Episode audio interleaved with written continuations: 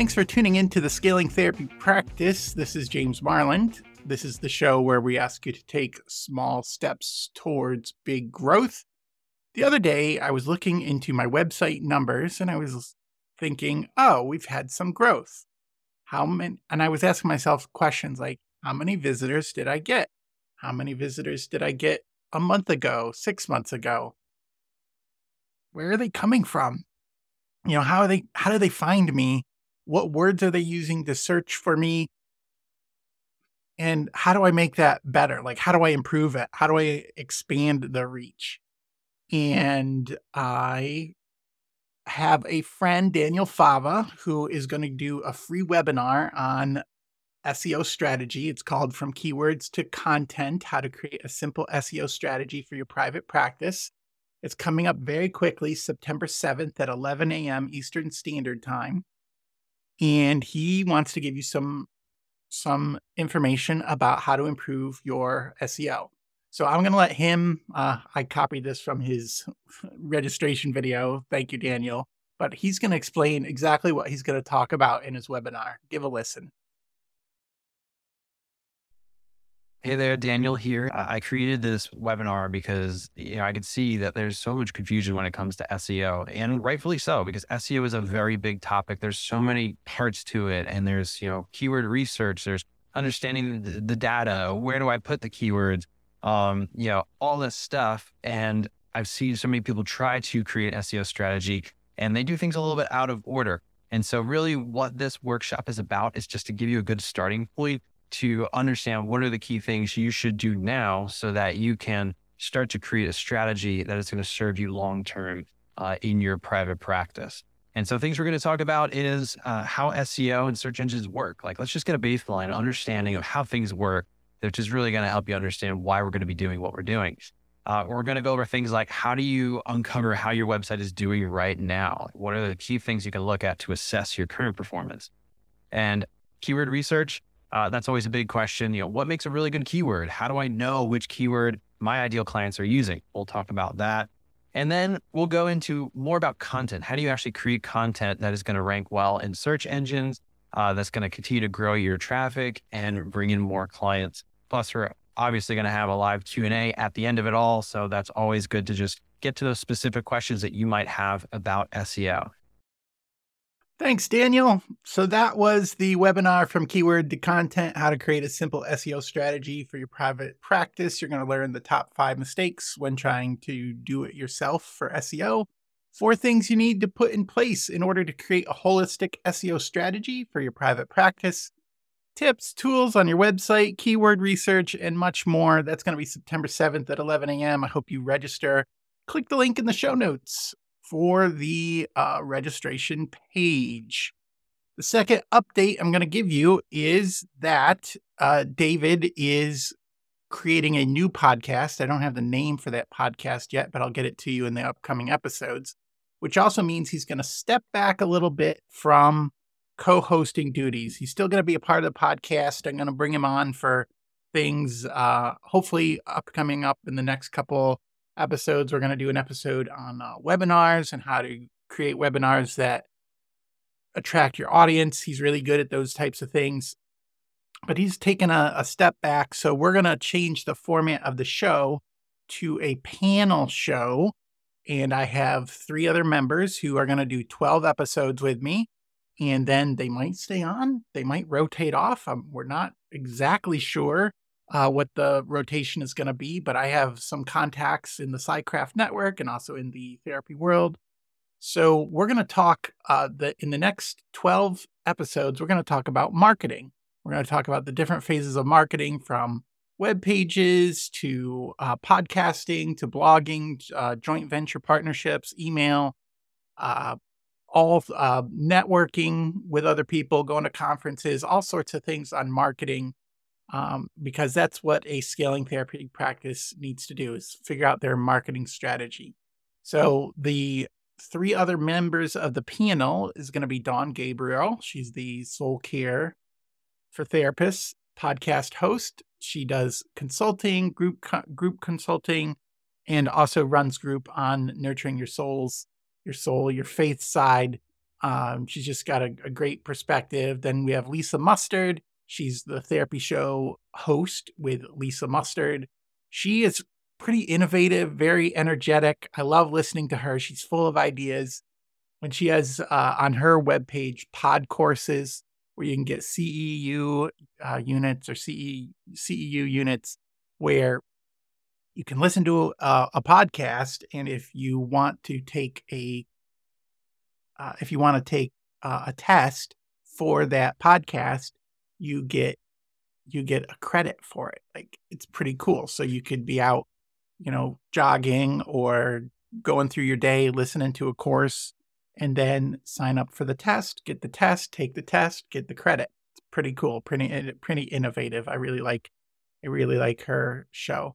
And then there's uh, somebody new to the network that is uh, Steve Basson. He has the podcast Finding Your Way Through Therapy. He's written a book and he's a coach for emotional management. Very excited to have him here. And what we're what we're trying to present is different ways that we're all trying to scale our businesses. Uh, different we're at different phases, different stages.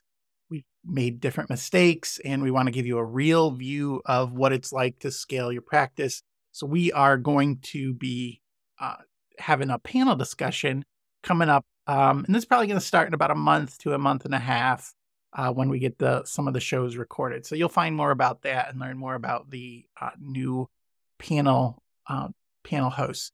Now, I'm also hoping to get questions from the audience. It would it would really thrill me to get some real questions that you're struggling with with marketing in particular that I could feed to the guests on the different shows. Uh, so if you have questions about marketing, you're struggling with marketing, you're struggling with ads, maybe you're struggling with SEO, um, send me an email, james at coursecreationstudio.com, james at coursecreationstudio.com. If you wanted to do an audio uh, clip, you can just record a little Zoom and send it to me at james at coursecreationstudio.com. So it's going to start in a couple couple months, couple weeks, really. So that's the update. Thanks for hanging with us. Uh, we want to continue to provide great content where we help you scale your therapy practice. In this episode, we're going to be talking to Alyssa, and she is going to tell us all about uh, virtual assistants. And she has just this really unique way of uh, organization and creating systems. And I really, I really enjoyed talking with her. And I hope you um, can listen and learn something about using a virtual assistant and creating systems. On with the show.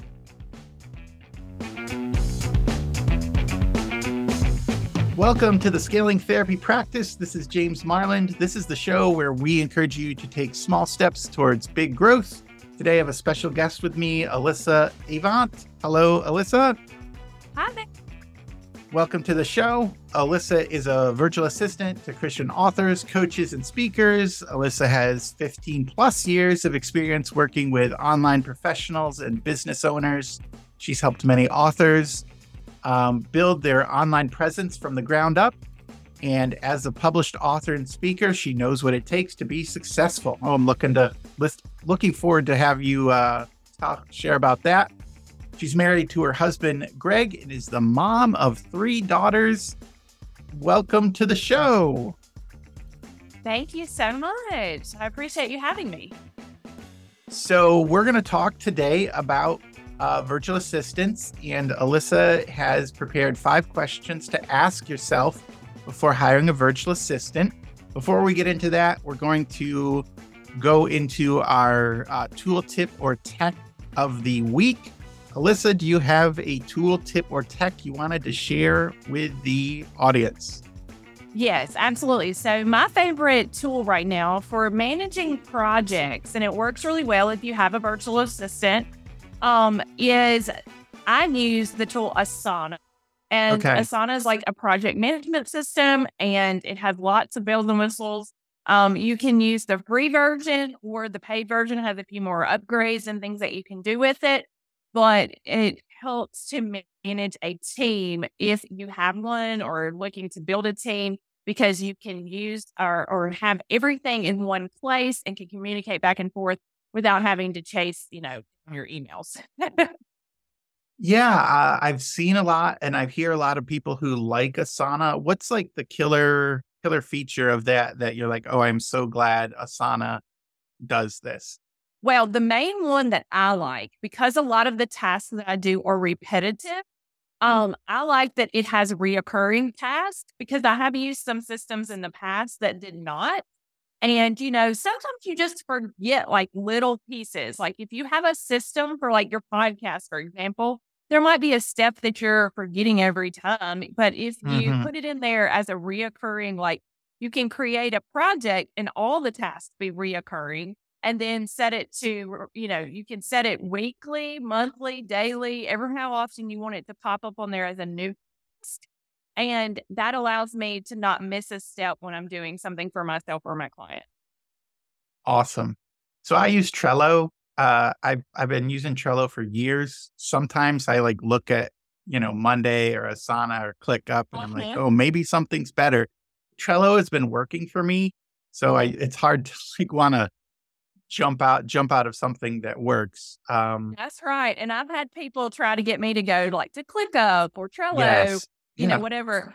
And I do have some clients that like try that are using something like that. And actually, what I did, I just did this last week. I set up a Zapier app uh, yeah. their Trello information into my Asana so that I'm I'm still utilizing what they're using so they can, you know, set it up. But and it's helped me to kind of organize things because having to open all these different programs was really, you know, hard That's to deal with. that's that's cool, and uh, that is uh, Zapier, Zapier, whatever I call them. Zaps. Zap is uh, something that that can save a ton of time. Um, I I run this uh, Facebook group called Assistance Automation and AI, and Daniel Fava from Private Practice uh, Elevation was like, "Oh, I love Zapier," so I'm gonna have to probably dip my toes into that.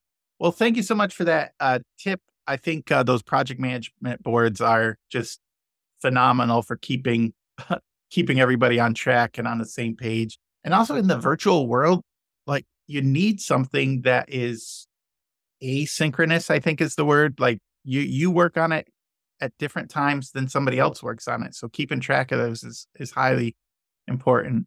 Uh, I'm gonna I'm just gonna share about what I was just talking with uh, uh, Alyssa about is the uh, I have this AI recording tool that's integrated into Zoom called Fathom, and it records the the present this this Zoom meeting that we're having, and it will give me a summary at the end. It will give me all the questions. It will uh it will give me highlights or suggested highlights. I can also highlight things on my own, and then I can share it and save it uh, with just the highlights. So you don't have to watch the whole meeting. Um, it's just a pretty cool tool for uh, using AI um, and show note. Like I could use it for show notes. You can use it for team notes. You can use it just for uh, what were a customer service meeting where somebody records a problem. You can just click a button that says review, you know, problem identified, and then you can just save that as a highlight and share it. It's uh, it's pretty neat. It it uh, I I have the free version, which was just an integration. I I was just clicking around as I do in Zoom, and like try this integration. I'm like sure. So uh, try. It's just Fathom, and uh, I'm on the free version. So uh, give it a try. Do you have any questions about that? I don't, but I do want to give it a try as I have some. I, I have a podcast that is actually a solo podcast, but I, every once in a while we'll have a guest for a special project, and I'm going to have one soon. So I would like to check it out to use for that particular episode. Yeah, give it a try. I I think uh, it's it's uh, you know I'm a team of one, but well, and when I record, I have normally two people, and it's just been nice to share it with them. So that's that's our tool tip or tech of the week. If you want to if you want to share your own tool tip or tech, you can uh, send me an email, look me up on Facebook, and I will definitely uh, share that with the audience. So we're going to get into our main topic. Um, Alyssa, you are a virtual assistant, uh, and you probably uh, we'll just share share a little bit about how you got to this place in your journey, and then we'll get into the uh, five questions to ask yourself before hiring a virtual assistant. Okay, great. So this kind of goes back um, over a decade because I was um, just about to have my second child and had stepped down from a job in ministry to stay at home with my kids Mhm. and was looking for a way to work from home to make an income. I was on one of those old school forums, is what I call it. and it was um, like for working home moms. Mhm. And I had a blog at the time, just kind of recording my life as a new mom. And I was sharing in the group that I was looking for something. And someone reached out to me. She was actually from an- another state. And she said, I've read your mom blog. I really like it. Would you be willing to do some ghostwriting for me? Mm. And so she gave me a call on the phone. We set it up, and I started ghostwriting articles for moms for her. And that sort of took off. I did that ghostwriting um, gig for about three years and got kind of burnt out with the writing. But Yeah. I learned um, over that time, I learned about websites and social media and all the things and started to put together those things for myself in my business. And then other people um, I went to my first conference, like business conference in 2009. And um, other people started asking me, well, how did you do this? And how did you do that? And they hired me to do it. And the rest is history, basically. I began to niche down into who I wanted to work with Mhm. um, and what services I wanted to provide. And it just, you know, it kind of morphed over the years into what my business is now, but that's how I got started. Okay. So, uh, yeah, bring us up to date. What do you do now? So now I am a um, Christian virtual assistant to authors, speakers, and coaches. And I primarily help them with three different areas of their business. So I do consulting to those, those, those groups of people. I also help them with email marketing, with social media marketing, and their Mhm. website. So I will help them keep their website up to date. I will help them create a marketing you know, plan for their social media and schedule that out. And um, my biggest offer that most people um, have hired me for is helping them to set up their email list and get and begin to build a list because so many authors, new authors especially, aren't aware of all that it takes to do that, and it's a lot of moving parts. And so they uh, need you know what I provide as a service to them. Uh, so, what does b- building an audience or an email list do for people? A lot of people in this audience probably know some of this, but what does it do for authors and speakers as your, you know, what problem does it solve for them? Well, most people don't realize that it's not in that publishing world, that even if you are a traditionally published author, they expect for you to have a platform or to have an Mhm. audience already. Mhm. And you don't own your audience if it's on social media only Right. you do own your email list and so if you can have a email list of people that that are ready to open your emails that have said yes i want to receive your emails that looks really good in the publishers as whether you're traditionally published or if you're doing it independently i work with a lot of in- independent authors it it gives them someone to promote to, someone to sell to, because that is a captive audience that already likes what they're providing on social and in their newsletter Mhm. and things like that. Um, because you know, we can anybody can publish a book these days, but is, is it going to sell?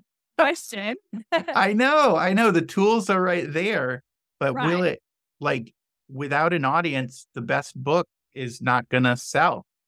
That's right. So it gives you that audience um, and a captive audience because you know there's so much that people's are is buying for people's attention. There's so much Mhm. noise. Um, but if you uh, have that list and you have people that are regularly opening your emails, you can sell you know your books to those people, and that would be your target audience and the Mhm. people that are looking for the problem that you solve as an author. So. Okay, I'll ask another question about email lists. Like, what what is a good? What are two or three good choices for an email list? like MailChimp or ConvertKit Yeah. or something? So this week on my podcast, I talked about the top three oh, cool. mail service providers. So if you go to the Christian Business Advantage podcast, that's what this week was about. Oh, well, great. Do you got a highlight then?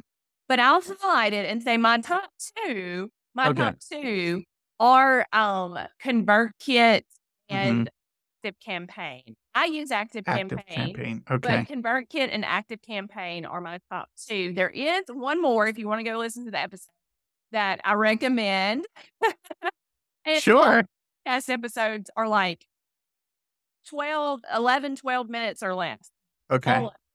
Um, unless I have a guest, which is very rare, but when I do have a guest, it might go 30 minutes. But I have short tip type, you know, podcast episodes that are you can listen to like, you know, in the time it takes you to do the dishes or something. Yeah. So, Yeah. Go get the mail, walk the around the mail. corner. Yeah. yeah, exactly. Great. Oh, well, that's awesome. So I'll make sure to put your uh, podcast in the the show notes. Um, I think that be an interesting uh, listen to, and also just uh, something you can do, you know, relatively quickly. Some quick tips. All right. Uh, so let's talk about the topic, which is the five questions to ask yourself before hiring a virtual assistant. And um, yeah, so why don't you just take it away and start with question number one? Okay, so question number one is Am I willing to let go of control? when you Uh, use when you're used to doing something yourself, it is very difficult many times to let go of the reins and allow somebody to help you. So if you want to grow, though, you have to be willing to let go of some control. Yeah, uh, I've definitely had um, experience that managing the virtual assistant company. So, what are what are some signs, if you can identify them, that you're struggling to lose to let go of control? Like, what's some of the behavior you would see in somebody who might not be ready to let go of some control? Well, they one of another question that we're going to get to is like helping the person know what you're going to outsource to that person. Mhm. And if you're not willing to let go of control, you can't even make a list because Mm, like, oh well, you know, I can do that. I can keep I can keep that. you know, it's kind of like when you're trying to clean out something and you mhm. don't want to let go of memories or whatever. Um, it's the same thing. Like you can't put down on a list what someone else can do because you think it's something you have to handle and everything you have to handle. So that's a big one for sure.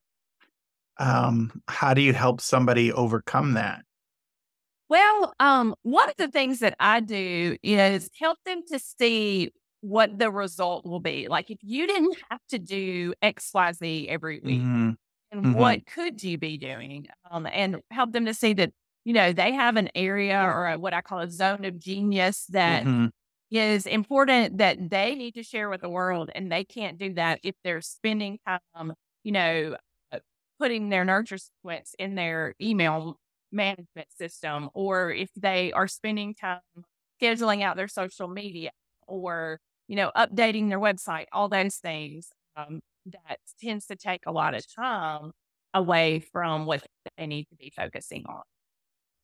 A lot of a lot of times what i would see is um, they would uh, the the therapists the practice owners would delegate the email to the virtual assistant but then check the email and then then it would recognize the email program would recognize that the email was read so the virtual assistant wouldn't see that they needed to do it and then things got missed and then they got mad and they're like well if you would just let us that- do our job Before, yeah if you would just let us do what you you said and and then you know have some sort of verification system not a duplication system you would feel better and we we would be less stressed because i don't know if you've experienced this but the virtual assistants would get stressed out when they're they were kind of helicoptered like don't you trust me to do my job? It's taking twice as long to do it. Yes yes you got to you you have to trust that it's going to get done and verify it but you don't you have to, you know, let go of that sometimes. Like the the you, there's just no uh there's no benefit in having an assistant if you can't let go. Right, exactly. And that's where you get into it not being a good relationship, a Mhm. good fit. Um, I've had that happen in the past where, you know, they wanted to micromanage, is what I call Yeah. it. And um, it wasn't a good fit for me because I was the on the end of being the VA who Mhm. knew I could do the job and do it well if they would just allow me to. Okay, great. All right. So, first question Am I willing to let go? What's the second question? The second question is, what do I not enjoy doing, even if I can do it? So there's a lot of things I can do, but what do I not enjoy doing so that I can hand that off to a virtual assistant? That way, you know, when you get to the point of hiring them, you already know what's what are some of the things you could should outsource. And um, you know, my example is I can do my books, for example, Mhm. but I hate and I hate trying to figure all that out and it gives me Yeah. stress. So I hired a bookkeeper.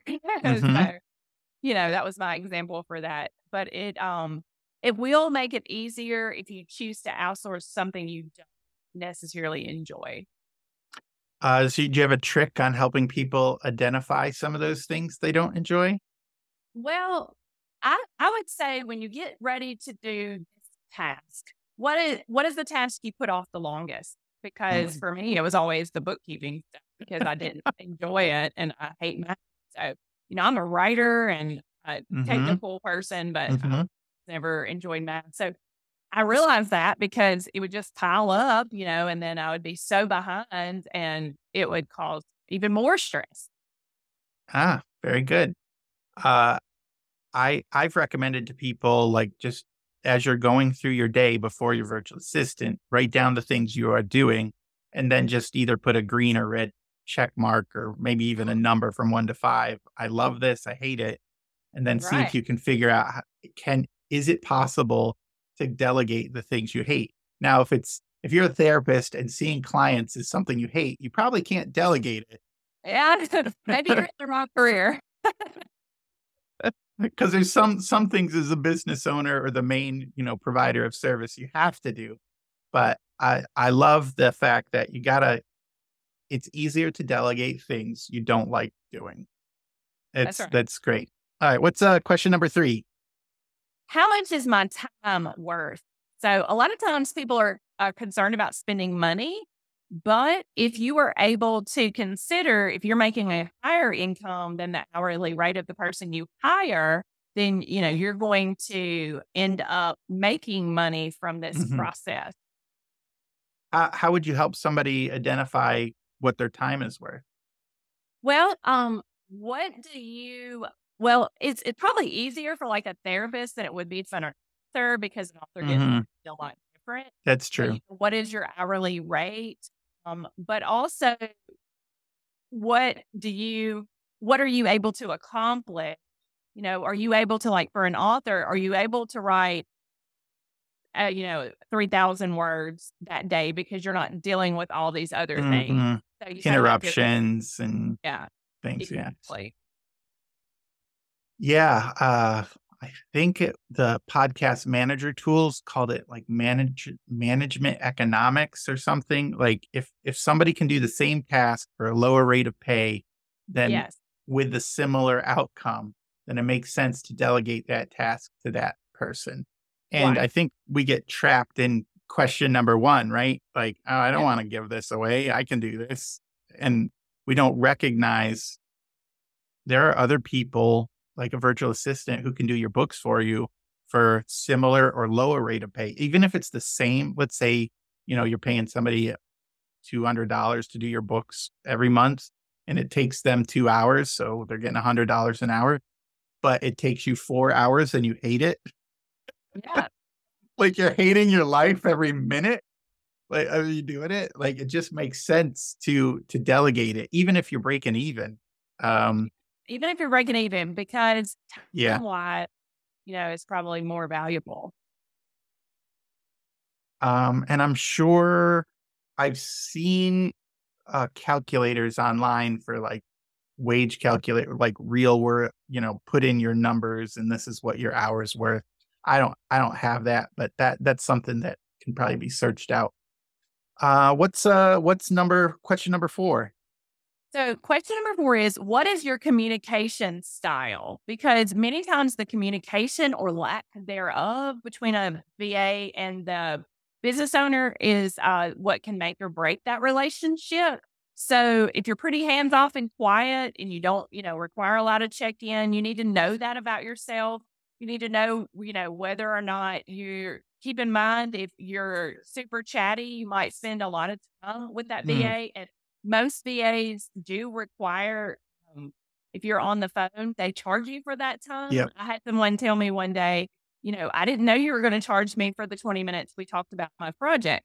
Well, it's the time that I, you know, I'm spending time on it. Um, and Yeah. so, yes, the clock is the clock is definitely running on that time. So, um, if especially if they're working hourly, some some um, VAs are going to work a package, and it might not matter Right. as much, but they're usually going to cost a little bit more as well. So, Yeah, I do some social media for some people and I put the the price of doing the social media separate from like meetings. You know, yeah, if we're gonna if we're gonna like setup is different, but if we're gonna meet, you know, if we have frequent meetings or project management meetings, anything over like 10 minutes is it's like I'm gonna charge you an hour.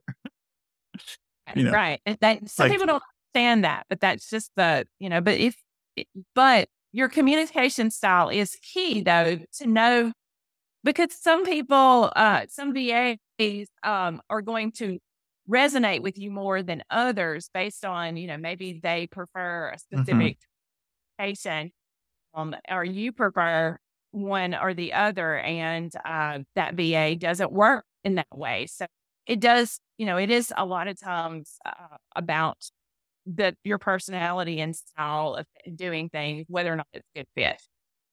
So working working for an office might be different than what you're doing. Um, uh, what my when we set up the uh, the virtual assistant company, I liked frequent communication what rather than like monthly communication.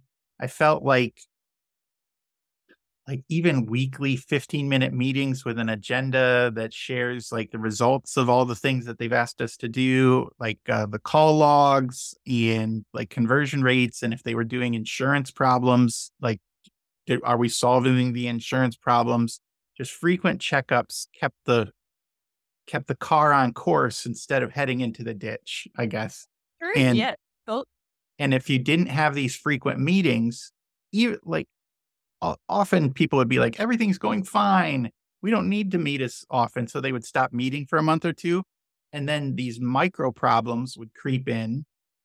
You, I don't know where they come from. They just come from like skipping a step or missing an email or somebody updated something in one area, like a price or like uh, what was one of the big things, um, like availability, like schedules and availability and somebody Right. didn't update something and then all of a sudden a therapist doesn't have their schedules half full for two weeks because the something got missed um so and then there's a customer service issue you know and you're like and then Right. trust is lost and like now your car is heading into the ditch where if you would have recognized you know three weeks earlier oh we're drifting this way you could solve it. So i always i always i always went to the uh, defaulted to more more communication more frequent short communication over you know oh let's have an hour long meeting and hash out all our problems. I just didn't like that. What what's your what's your Right. preferred style? Well, I don't mind having frequent meetings. I have some clients that I do a weekly meeting with, but not every one of them. But at least I check in via email with Yeah. what I've done, which is more. Mhm. Um, I, some of some people I do that every week. I send them a report of what I've done. Um, I usually leave that up to the client whether they want to do a call or they want me to send them an email on a weekly Mhm. basis, but at least on a weekly basis. I don't do the monthly thing because, like you said, a lot can go off track. I also will tell a client, um, like yesterday, for example, I had a client who had texted me on Monday and they had texted a really long, you know, summary and stuff. And I'm I don't really like getting text messages. Nope. Her that I would either like for her to us to get on a phone call or for her to email me a summary of what these updates were. Um, because it would be easier for me to track. And so we actually did a 15 minute call and I was able to go back to our last meeting and she had updated some deadlines. She needed to push them out, but because of her her schedule, not mine. And Mhm. but yeah, the text messages. I don't mind a text if it's a quick something, but like a ton of information, I almost always say, "Can you, you know, get on Yeah, a send it to me in an email or you know, voicemail email?" this. Yeah. Because it's so Uh, hard. follow. absolutely. I miss, uh, uh, if I'm going to miss anything, it's because it came to me through a text. And I yeah, Yeah. either didn't understand it or it was like buried or I can't move it easily into my, you know, Trello board or on my checklist, my Google checklist. Yeah, text texting is my least preferred method of communication. Especially because you can get them at any time, night or day. Like they're like, oh, I have this idea, blah blah blah blah blah, and they text And you know- you might read it, but not like not oh i'll get to this monday you know i Yeah, got this over the weekend that they ever sent it because you know you're not. It's not like your inbox where you open it back up and there it is, and you can unread it. You know you can't do that. So Yeah. I knew she had texted me, and I was actually um, moving into this office, like I shared with you that I, you had a lot going on yep I was like, I don't remember what she said. I even went back and read it, and it didn't make a lot of sense. I reached out to her. So I definitely, and that that kind of uh, leads into the last question on this series, Sure. act- because um, this this communication and and how often is the question? How often do you wish to communicate? Because everybody's communication style is different, but everybody's expectations a lot of times are different as well. So, like I said, I usually use either email or phone. Um, had clients in the past who wanted to use something like Slack, if you've ever heard of that. oh yeah And um, so I don't mind using something like that. I currently don't have any clients that are using Slack, though I use it with my interns that I have in my business. Um, but communication takes over two questions because it is a huge make or break in um, working with a virtual assistant.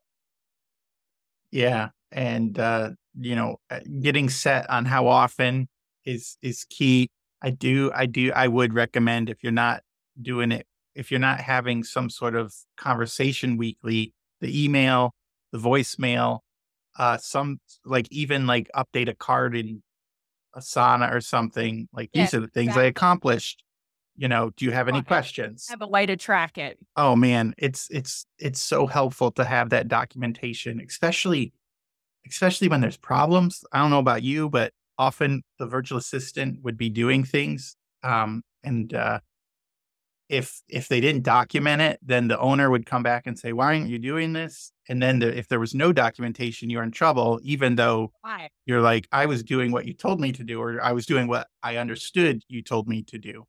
So having the the the regular documentation has saved us even if they're like oh i don't have time for meetings. You know i don't have time to come check in with you. Having having your little weekly form these are the things you assigned me. These are the things i did. These are, these are the questions i have that are stopping me from advancing can you give me some advice you know give me some Yeah, absolutely. something to do on it and then then there's just no excuse you know oh why did you do this? Well because i told you i didn't have enough information uh, this is what i think i should do the deadline is coming up. You know what what do you want me to do? So uh yeah documentation and frequency of meeting is i think is critical and i think it builds trust like if you're a practice owner or you're a you know somebody working with a virtual assistant the more frequent contact you have with them the greater trust you build and the more trust you have in the relationship the faster you move. Like it's just and you can't do it you can't you can't microwave it and i think it's very difficult to do over email you know build that trusting relationship. So you know the the 10 or 15 minutes you deposit weekly is going to compound over time if you're frequently meeting with somebody. So That's that's right. my Yeah. my experience. Uh, so um, so those were the five questions, and you have a handout on that, right? I do, I do, and um, I gave you the link because it is a little bit of long link. If you'll put it in the show notes for them. Sure, absolutely. I will put that link in the show notes. So if you want to like examine that a little further, um, I'll also put the podcast in the show notes. Before we get to the one thing, where can people find you now that we're talking about like handouts and freebies and stuff? Where can people Yeah. find you online? It's Alyssa Avant and Company.com. Okay, so it's A V A N T, Alyssa Avant and Company.com. All right. That's and uh, are you on uh, social media at all? I am. I'm on Facebook. It's the same thing. Um, just Alyssa Avant and Company. And then um over on Instagram, it is Christian Business Advantage because it is for my podcast that Okay. I'm mo- mainly on Instagram for. So that's over there as well. Great. Awesome. All right. So if people were going to just remember one thing, you know, one thing about some of the advice you've given or one thing about the episode, what's the one thing you'd want them to remember? I would say that uh, be willing to, you know, be willing to admit about yourself what it is that you're struggling with. So, if you're struggling to let go of something in your business, if you're struggling with a particular piece of your business, that's probably the area that you need that help with the most. But be willing to, you know, be vulnerable a little bit about where you're struggling so that you can let go and give someone else some time Mm. and that it can help you in your business and it can help you you you to grow as well. Awesome. Well, my, uh, definitely my one thing I think is like a combination of a couple of your questions. It's like, there are things that you either don't like doing or you're not good at. Yeah. You got to Yep. identify them. Like, uh, Yep. and there are people in the world who love doing those things. It's Right. crazy, I know, but if uh, I love putting together podcasts, and I use a program called Descript, and I drop in the audio and like make things sound nice, and I feel good when I do it.